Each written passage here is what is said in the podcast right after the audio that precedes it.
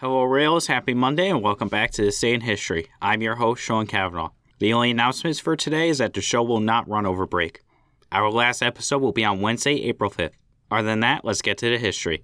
On this day in 1882, outlaw Jesse James was murdered by Bob Ford, who wanted reward money for James's death. Jesse James is easily one of the most famous outlaws of the Wild West era, so it only made sense that I covered him. With that, let's start at the beginning. Jesse James was born September 5, 1847, in Missouri. Since this was before the Civil War and in the South, James and his family became involved in the war. His family were extremely pro Confederate and became guerrillas during the war. With the Southern guerrillas, James and his brother conducted ruthless attacks on Union soldiers, even committing massacres and war crimes. These actions of the family made the Union banish them from the state. James and his brother Frank went their separate ways, with Jesse ending up in Texas. There, James experienced a severe chest wound and returned to Missouri. Then the war ended and the South had lost.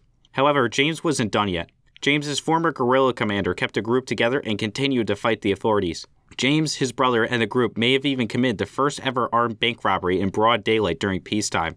While it's not certain that James was involved, it is possible that they were involved. Still, James and his gang proceeded to definitively start robbing more banks in the state of Missouri.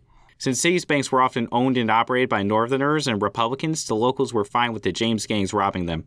In fact, the locals would even cover for the gang, leading them to avoid capture by the authorities. In 1869, Jesse James officially became an outlaw. By that time, he was so notorious that Missouri Governor Thomas T. Crittenden set a reward for his capture. James also partnered with Kansas City Times editor and founder John Newman Edwards.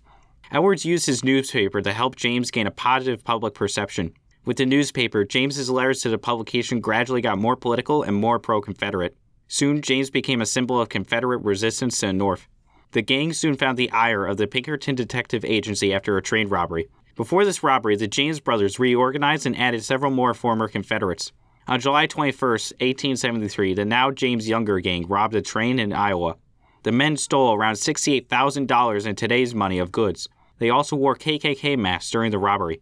Jesse James, being the face of the gang, made sure to depict himself as a Robin Hood type of figure. This, of course, was achieved with his partnership with John Newman Edwards, Edwards manipulating the narrative to achieve his goal.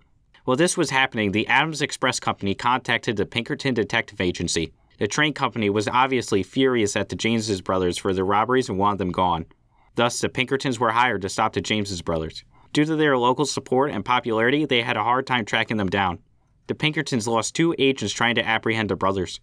On September 7, 1876, the gang tried to rob a bank and everything went wrong. Both younger brothers were shot and captured by a large mob. Each man was sentenced to life in prison. The James brothers, of course, got lucky and were able to escape. But with this, the James Younger gang was no more. Both brothers relocated to Nashville, Tennessee, where they picked up farming. While Frank was fine with this new life, Jesse was not. Jesse soon returned to crime and recruited a new gang of criminals. Yet Jesse's new gang was not as successful as his old one. Instead of loyal, battle hardened Confederates, all he got were low rate crooks. The new gang suffered setback after setback, getting either captured, killed, or both. In the end, James only trusted his brothers Charlie and Robert Ford. These men were the last two remnants of James's new gang. These men were not loyal to him, though.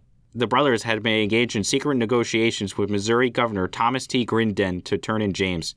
On this day, while the men were preparing for a robbery, Robert Ford, believing that James knew that they were going to betray him, shot James in the back of the head.